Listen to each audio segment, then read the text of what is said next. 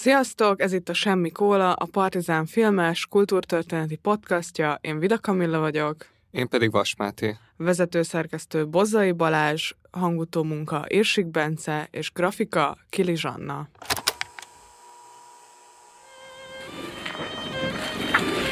Te, nem azt mondtad, hogy egy temetés lesz? Az lesz a saját temetésünk, arra jöttünk. Komolyan? Atikém. Bassza meg, meg tök szomjas is vagyok. Adjatok már valamit, hm, csak kóla van. Kösz, jó, ez én szeretem. Saját temetésén ne hallgasson az ember. Aha, Na, ezt utálom a kólába rohadnom. hú, de szar. Ez az adásunk most egy külön kiadás, nem is lesz szó filmekről, szóval aki ezért van itt, annak most csalódást kell okoznunk, viszont kicsit kapcsolódunk az előző adásunkhoz, ahol a vezetői attitűdökről, a vezetői szerepfelfogásokról volt szó, és ezért jövünk most egy ilyen rövidebb, extra műsorral, ugyanis az elmúlt időszakban volt egy igazán dinamikus politikai botránysorozat, aminek eredményeképpen lemondott Novák Katalin és Varga Judit, ez úgy kapcsolódik az előző adásunkhoz, hogy nagyon érdekesen jött fel ebben az egész botrány sorozatban az, hogy a vezetőknek és a nemi szerepeknek a kérdése hogyan kapcsolódik össze, és ez most azért tud aktuális lenni, mert két női vezető tűnt el a hatalomból, akiknek a politikájuk és az imázsépítésüknek a része volt az a konzervatív nemi szerepfelfogás, amit a politikai táboruk is magáénak val. Ezekről a kérdésekről részben egyébként Kovács Eszter politológus is nagyon érdekesen beszélt a Novák Katalin lemondásáról szóló élőadásunkban a Partizánon, és most azért beszélgetünk erről, mert Máténak egyébként a kutatási témája a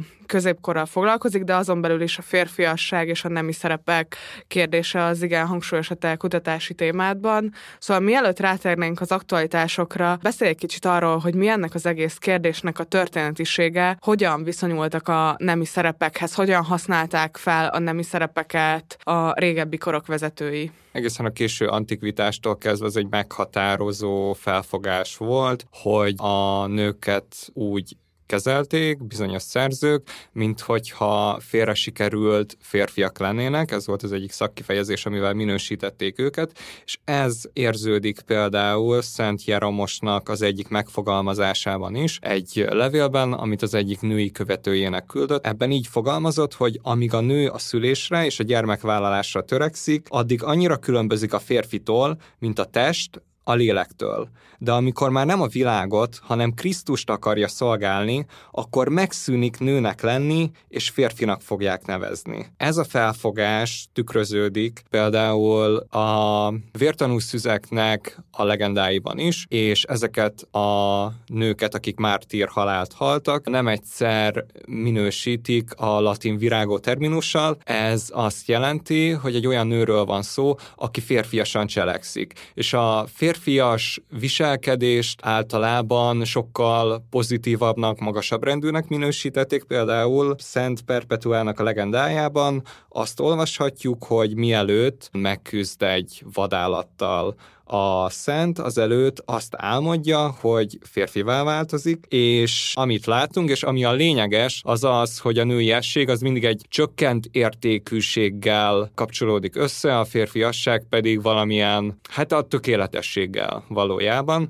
és a kereszténység történetében megfigyelhetjük azt, hogy a nők egy idő után elkezdenek aktívabb szerepet betölteni az egyházon belül, az egyháznak a képviselőinek pedig ki kell találniuk azt, hogy hogyan fogják tudják igazolni a nőknek a megnövekedett szerepét, és a virágónak az eszményét erre használják fel, tehát ez azt eredményezi, hogy egy olyan nő, aki mondjuk nagyobb szerepet tölt be a közösségen belül, annak a pozitív tulajdonságait férfiasnak kezdik el minősíteni, és ahhoz, hogy egy nő nagyobb politikai vallási szerepet töltsön be, hát rákényszerül arra, hogy ezeket a férfiasnak minősített pozitív tulajdonságokat megszerezze, de ugye ez azt jelenti, hogy a férfi eszmény, annak a logikája, annak az egyeduralma valójában sértetlen marad. A késő középkorban például nők is a levelezéseikben azt tanácsolják, hogy magát a férfiasságot, mint egy testi és lelki eredetű minőséget, tökéletességet próbálják megszerezni, elsajátítani, de ugye ez azt eredményezi egy ponton túl, hogy a határok kevésbé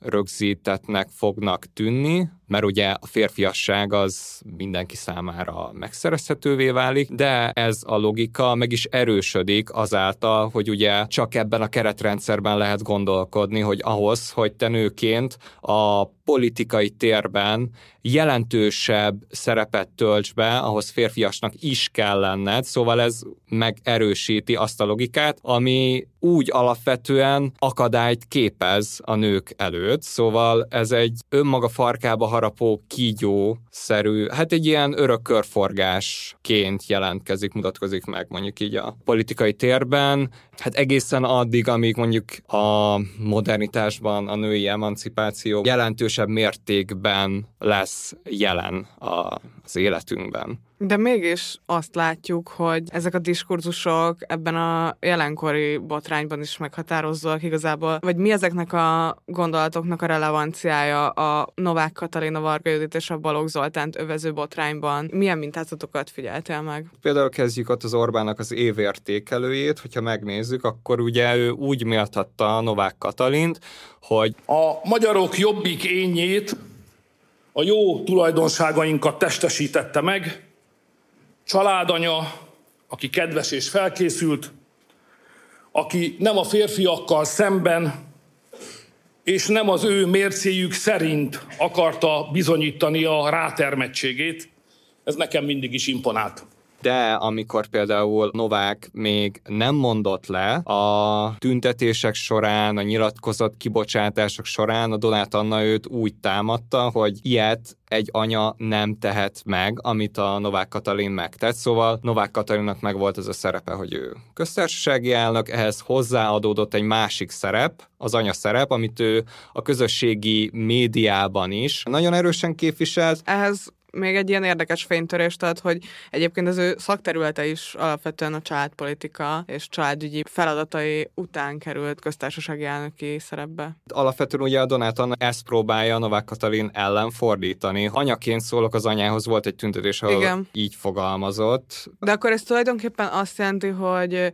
az a típusú világkép, amit mondjuk a Fidesz képvisel a nemi szerepekkel kapcsolatosan, vagy a, a családdal kapcsolatban, tulajdonképpen ennek az eszközeit használja adott esetben az ellenzék is most ezekre a visszatámadásokra, de hogy ez azt jelenti, hogy mégiscsak ennek a konzervatív ideológiának a mentén, és azt támogatva tovább alakítják ezeket a diskurzusokat? Igen, hát alapvetően ahhoz alkalmazkodnak, meg azon próbálnak részt keresni, de hogy van egy meghatározó ideológiai keretrendszer, ugye annak a mentén tudsz politizálni, érvényesülni. Donát esetében is azt látjuk, hogy ő megpróbálja ezt az ideológiai keretrendszert, azon belül maradva, és paradox módon azt is erősítve, Igen. de ugyanazzal támadni Novákot, aminek ő a, nem tudom, reprezentánsa. Hát ez igazából a, a Szájár botrányban is hasonlóan működött, tehát hogy azzal, hogy felhívod a kormánypárt önellentmondásosságára a figyelmet, azzal, hogy elkezded buzizni a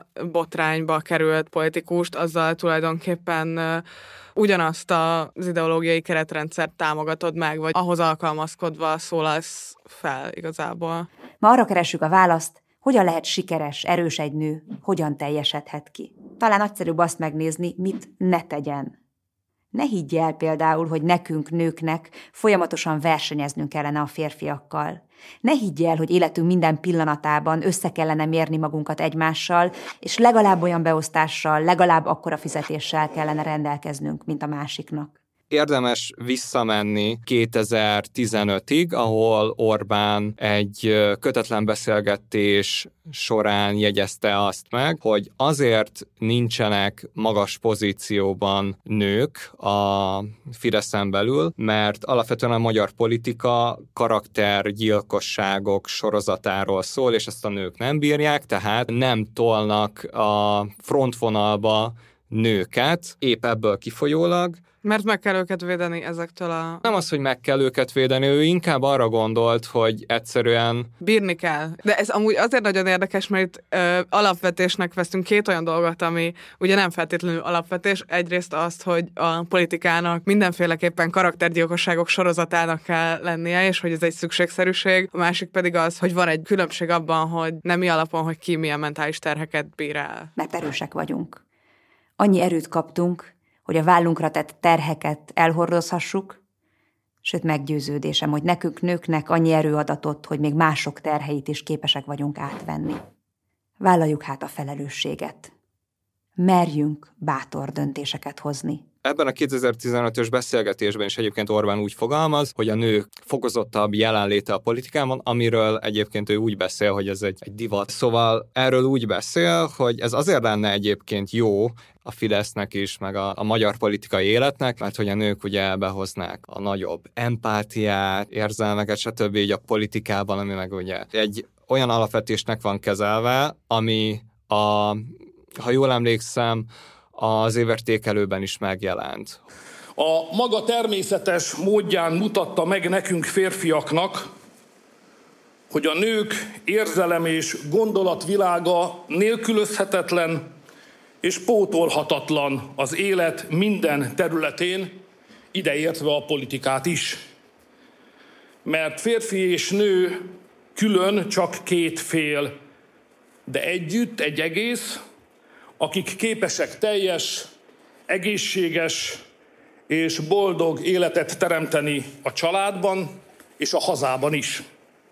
Amikor a francia forradalom kitör, és így utána pedig megjelenik az az igény, hogy a nők is emancipálva legyenek az újonnan kialakított viszonyok közé, akkor kezdik el ezeket hangoztatni, hogy igen, erre azért van szükség, mert hogy a nők empatikusabbak, de ugye ez azt is eredményezte, hogy kialakult az a felfogás, hogy valójában azért kell az emancipációnak ellentartani, mert hogy a nők empatikusabbak, tehát kevésbé hozzák meg azokat a döntéseket, amihez a 18.-19. században mondjuk így a, a férfiasságot kapcsolták, és nem csak az van, hogy így a francia forradalom után a női emancipáció fékeződik, hanem nőket is a vérpadra fektetnek. Olyan nőket, nem a királynéra gondolok, hanem olyan nőket, akik aktívan kampányolnak a nők jelentősebb jelenlétért a politikai térben. De amúgy az is érdekes, hogy ebben az egész botrány sorozatban megjelent ilyen férfi karakterek, Orbán Viktor, Magyar Péter, Balogh Zoltán is sok olyan irányú kritikát kaptak, ami az férfiasságukat vonja kétségbe. Tehát ha már csak arra gondolunk, hogy Magyar Péter az egész performanszát azért csinálja, hogy visszaszerezze Varga Judit szívét, és ez egy ilyen hódítási gyakorlat, vagy hogy ugye beszólt neki az évértékelőre érkezve a megafonos Kötter Tamás, hogy ő politikai értelemben Varga Juditnak a felesége volt, nem pedig a férje, vagy ugye mind Orbán és mind Balog esetében az a mondás merült fel, hogy ők nők szoknyája mögé bújva nem vállalják a felelősséget, meg ez a ki az elég tökös, ki nem elég tökös, tehát hogy, hogy ezek repkednek itt napok óta, és teljesen átitatja ez a fajta stílus, vagy, vagy ezek a, a szóképek, a nemiséggel összekapcsolt szóképek teljesen átitatják ezt a botrány sorozatot. Igen, hát magyarnál az volt az érdekes, hogy amikor kicsekkol a nerből, akkor eleve azt posztolja, hogy egy percig sem akarok olyan rendszer részese lenni, amelyben az igazi felelősök nők szoknyája mögé bújnak. Tesz egy felsorolást is, ahol a magyar történelemből hoz példaképeket, Bunyadi János, Széchenyi István, Szemülvej Szignác, Betlen István, és ők ugye a Rogánékkal képeznek egy ellentétpárt, és ebben a hősi csarnokban szerepelteti Slachta Margitot is, akivel kapcsolatosan nem csak az az érdekes, hogy ő volt az első női országgyűlési képviselő, hanem az elvi bátorsága kitartása miatt egy olyan szállóige is meggyökeredzett vele kapcsolatosan, hogy ő az egyetlen férfi a nemzetgyűlésben. Hát a, a férfiasság egy olyan minőségjelző, amit még ekkoriban is arra használtak fel, hogy egy nőt dicsérjenek vele. Magyar Rogánnak egyenesen azt üzente, hogy tökösebb csávónak tűntél, így fogalmazott. Alapvetően a magyarral kapcsolatosan pedig kétféle viszonyulást lehetett megfigyelni. Az egyik az volt, amit te is említettél, hogy ő most itt a feleségét próbálja visszaszerezni ezzel az interjúval, meg ezzel a kicsekkolással, és ez az érdekes, hogy ugye itt meg az jelenik meg, hogy hát igazából az, amit mond, az azért kevésbé hiteles, mert hogy itt most neki az érzelmek elködösítik az ő tekintetét. A másik meg ugye az, hogy mennyire bátor, amiért beleáll ebbe, és vállalja az ezzel járó következményeket. A propaganda esetében pedig az volt a fő csapásirány, hogy itt egy árulóról van szó, másrészt pedig az inkompetenciáját, a komolyan vehetetlenségét hangsúlyozták ki, és hogyha már a kompetenciánál tartunk, akkor nagyon érdekes az, ahogyan a patrióta támadta a Karácsony Gergelyt. Tudjátok mit, srácok? Budapestnek nem egy balfék, hanem egy igazi férfias polgármestere lenne szüksége. És tudjátok, hogy milyen egy igazi férfi? Vállalja a tetejére felelősséget. Hogyha valaki hibázott, az biztosan nem én voltam.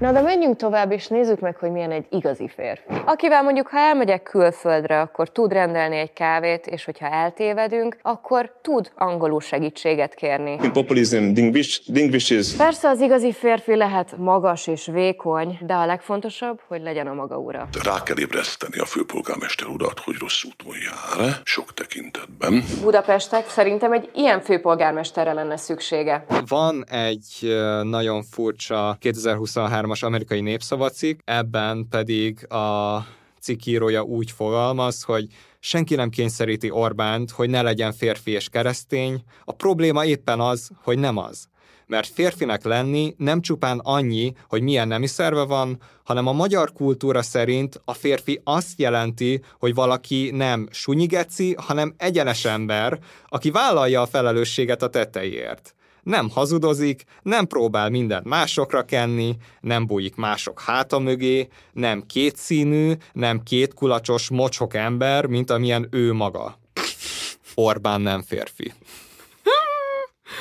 arra is érdemes kitérni, hogy Orbán esetében hogy alakul a kompetenciának, meg a férfiasságnak az összekötése. Csütörtök délután van, indulok Brüsszelbe, komoly és férfias tárgyalások várnak Magyarországra.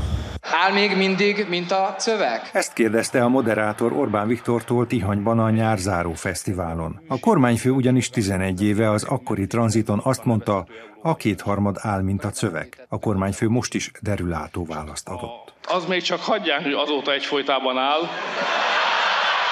A ami igazán fontos, hogy innen még a végét se látni. A kormányfőt kérdezték a jövő évi LP választásokról is. Ha pedig valaki kitálal, az sokakban kérdéseket vet fel a politikus őszintességével kapcsolatban. Véli Terry Black. Prédikálatok vizet, miközben bort iszok, de akkor nem, nem mondok valót.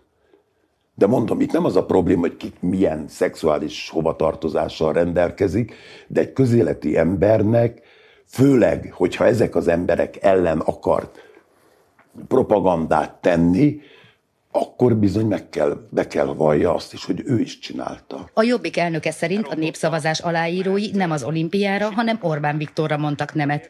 Vona Gábor és a miniszterelnök személyeskedő vitába bonyolódott egymással. Hiába próbálja a fővárosra átolni a felelősséget, hiába próbál nyuszi módjára Tarlós István szoknyája mögé bújni, a felelősség miniszterelnök úr az öné. Aki azt mondta, hogy ne bújjak Tarlós főpolgármester szoknyája mögé, hogy nem szoktam én, illetve nem én szoktam más férfiak szoknyája mögé bújni. A... Jó estét kívánok, köszöntöm a sajtó megjelent munkatársait. Az igazi felelősök nők szoknyái mögé bújnak címmel hirdettük meg ezt a mai sajtótájékoztatót Brenner Kolomannal, a Jobbi konzervatívok főpolgármester jelöltjével. Mikor vállal felelősséget Orbán Viktor és Rogán Antal, és mikor kívánnak kibújni a nők szoknyája alól? Köszönjük szépen! Várjuk tehát Orbán Viktornak és Rogán Antalnak a válaszait a feltett kérdéseinkre, és bújjanak ki végre a nők szoknyája mögül. Hogyha majd egyszer eljön az ideje annak, hogy Orbán Viktor olyan korú lesz, hogy tisztességben ö, megőszülve egyszer át akarja majd adni a stafétát, akár miniszterelnökként, akár a Fidesz elnökeként, hogyan látja az itt ülő velem szemben ülő vendége az utánpótlást. Kelemen Anna hogy látja az utánpótlást, ha, ami, ha ez az idő egyszer eljön, ki az, akiben azt a rátermettséget és skilleket látod, ami alkalmassá teheti utódnak? Hát én a mostani, mostani jelenlegi álláspont szerint a Szijjártó Pétert. Már csak azért is, mert ő szerintem rengeteget dolgozik. Van a karakterében egy, egy, egy, egy nagyon nagy hasonlóság. Tehát, hogy ő, ő benne van kraft. Férfias, úgymond jó értelembe véve. Tehát tökös. Tehát ugyan, ja, akkor, akkor kiterjeszt, kiterjesztem a kérdést. Egy bármilyen miniszterelnök esetében milyen tulajdonságok a kritériumok nálad? Nálam Mi az elvárásod? Mindegy, hogyha ez mondjuk ellenzéki lenne egyszer. Hát ellenzékivel most azt, azt inkább hagyjuk. Jó, de akkor is vannak alaptulajdonságok, amivel szeretnéd, hogy az bírjon az az ember. Hát a miniszterelnök nekem, az most így a jelenlegi magyar kép szerint csak férfi lehet, uh-huh. és mindenképpen... Köztársasági elnök lehet nő? Hát lehet. Ez jó mulatság, női munka volt. A... Férfias az időjárás, végre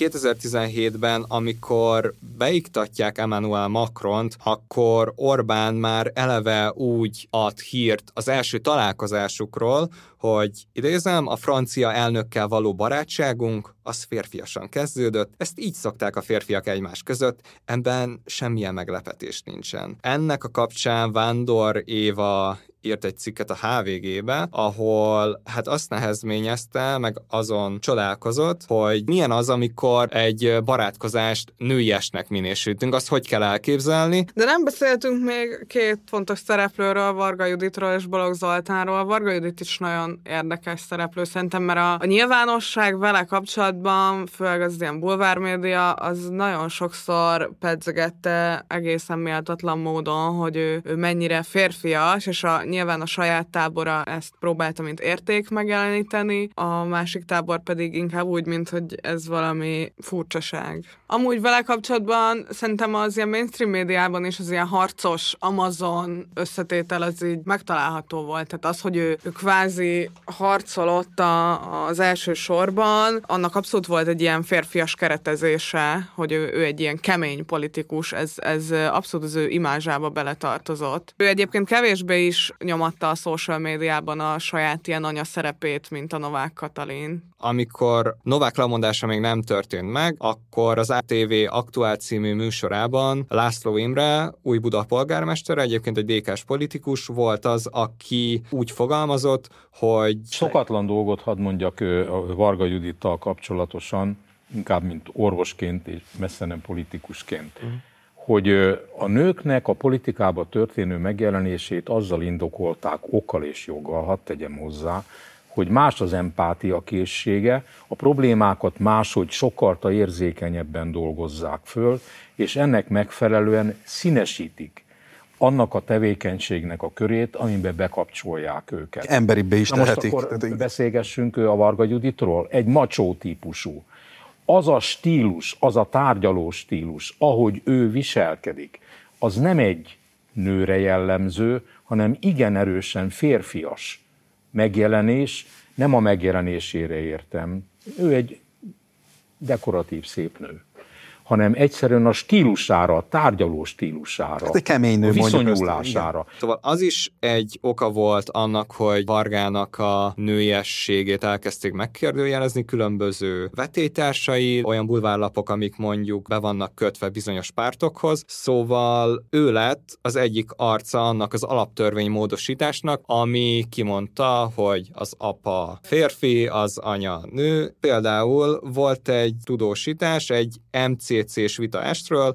ahol Varga úgy fogalmazott, hogy Magyarországon kívül Európában annyi állam mer szembeszállni a gender lobbival, ahány gyereket férfi szült. Részben erre reagálva kezdték el azt hangoztatni, hogy neki milyen férfias külseje van. Meg amikor az ördögügyvédjek kezd el szivárogtatni olyan információkat, amik... Tehát, semmilyen módon nem közérdekűek ezek a kérdések. De ennek ellenére a nyugati fény, az ez a lényeg.hu és a Zsúr Pubi azok átvették, szóval meg lehet figyelni azt, hogy melyek azok a portálok, amik ebben eszközt látnak, és ebben a diskurzusban pedig lehetőséget látnak, Igen. hogy Varga a nőiességében legyen támadható. Ami még szerintem nagyon érdekes, az a Balogh Zoltán szerepe. Most nyilván soha nem fogjuk pontosan megtudni, hogy mi történt, vagy Balogh Zoltán szerepvállalása hány százalékos volt ebben az egész botrányban, vagy hogy vette rá a köztársasági elnököt, hogy írja alá a Kálendre kegyelmi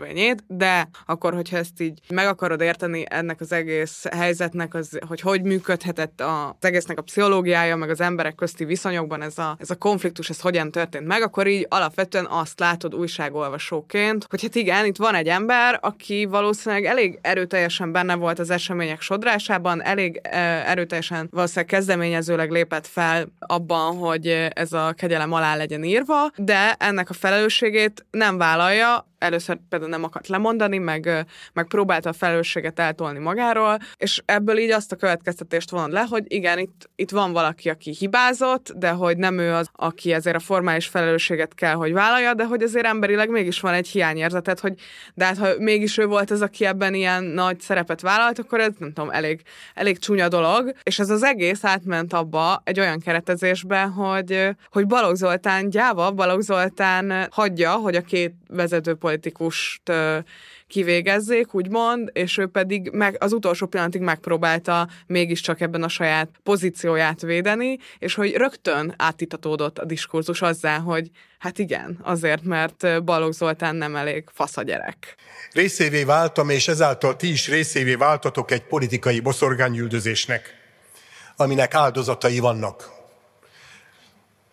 Az a köztársasági elnök is, akit mi nagyon szeretünk, aki egyházunk hűséges tagja, és aki annyiszor bizonyította a hitét határon innen és túl.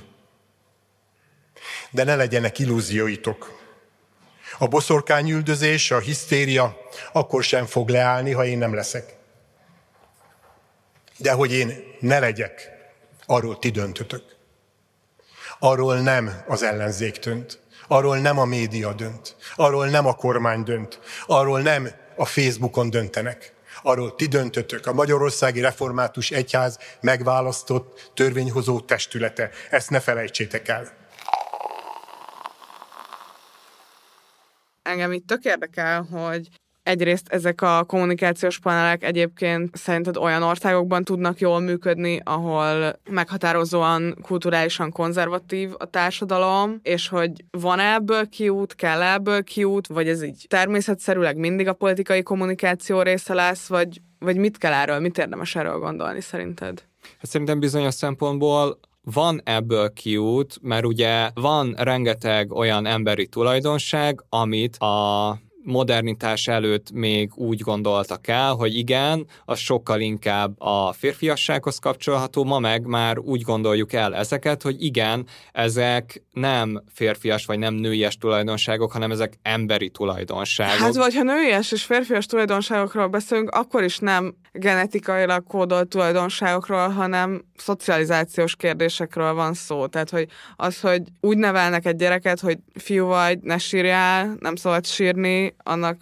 valószínűleg lesz következménye arra nézve, hogy a későbbiekben milyen személyiségé formálódik, de nem ezzel született, hanem az a kultúra veszik körbe, amely kultúrában ezek a diskurzusok is előállítódnak. Ja, persze. Például amikor Macron indult az elnökségért, akkor őt is azzal támadták, hogy ő bizonyára meleg, mert mi másért lenne egy olyan nővel együtt, aki 24 évvel idősebb, mint ő, és akkor így biztos van valami a háttérben, és amikor Justin Trudeau indult Kanada vezetői pozíciójáért, akkor pedig őt is azzal támadták, hogy túlságosan érzelmes, meg túlságosan férfiatlan, sőt, amikor megválasztották, akkor az egyik vetétársa úgy fogalmazott, hogy Trudeau lett Kanada első női miniszterelnöke. Ezt igazából, ezeket a példákat azért szerettem volna kiemelni, mert alapvetően ezek nem Magyarország specifikus jellegzetességek, amikről beszéltünk, hanem úgy alapvetően számos ország politikájában jelen vannak, de nyilván változó intenzitással figyelhetjük meg ezeknek a, azt, hogy ennek mondjuk így maguk a szavazók mekkora jelentőséget tulajdonítanak, vagy hogy mondjuk, hát azt is érdemes szem előtt tartani, hogy a kormányzó pártok, vagy pedig a mindenkori ellenzék a különböző országokban mennyire teszi meg a politika központi kérdésének azt, hogy bizonyos politikusi szerepvállaláshoz mennyire járul hozzá az alkalmasság kritériumaként az, hogy milyen nemi szerepeket vehet fel a politikai térben, hogy mennyire kell neki mondjuk jó anyának lennie, mennyire kell neki férfias férfinak lennie, és hogy ezeknek a szerepeknek mondjuk így az értékkészlete az így hogyan alakul, mi az, ami mondjuk így megengedett, mi az, ami elvárt, mennyire lehet ezektől eltérni, aki eltér ezektől, az mondjuk milyen támadásokkal szembesül. Egyébként alapvetően az figyelhető meg, hogy ezzel a férfiassággal kapcsolatos kérdéskörrel, vagy azok a politikusok élnek, akik a hierarchiának úgymond a tetején vannak, vagy pedig azok, akik mondjuk viszonylag lent vannak, de felfelé törekszenek, azokat a médiumokat is látjuk beszállni ebbe a versenybe, akik tekintés szempontjából úgymond nem valahol középpen vannak, hanem vagy pártközeliek, vagy pedig a, a, az olvasottságuk sem kifejezetten magas, és eleve már hatalmi érdekeket szolgálnak, és próbálnak meg előmozdítani megígérjük, hogy a következő adásban már újra visszatérünk a filmekhez. Köszi, hogy itt voltatok. A Partizán egyébként országjáró turnéra indul. Szavazzatok, hogy hova menjünk, kövessétek a social felületeken a fejleményeket, és iratkozzatok fel a csatornára, támogassátok a Partizán működését, ha lehetőségetekben áll. Köszi szépen, sziasztok! Sziasztok! A politika kemény, olykor kegyetlen világ. Vannak, akik azt gondolják, hogy nekünk, nőknek ezért nem is való. Ezzel nem értek egyet. Ne hagyjuk magunkat. Kellenek a nők a közéletbe is, mert hitem szerint akkor idővel méltányosabb, békésebb, és bizonyára tartalmasabb lesz ez a világ. Hálás vagyok azért, hogy a magyar nemzetet szolgálhattam. Isten, áld meg a magyart, mert tiéd az ország, tiéd a hatalom, és tiéd a dicsőség. A bűnben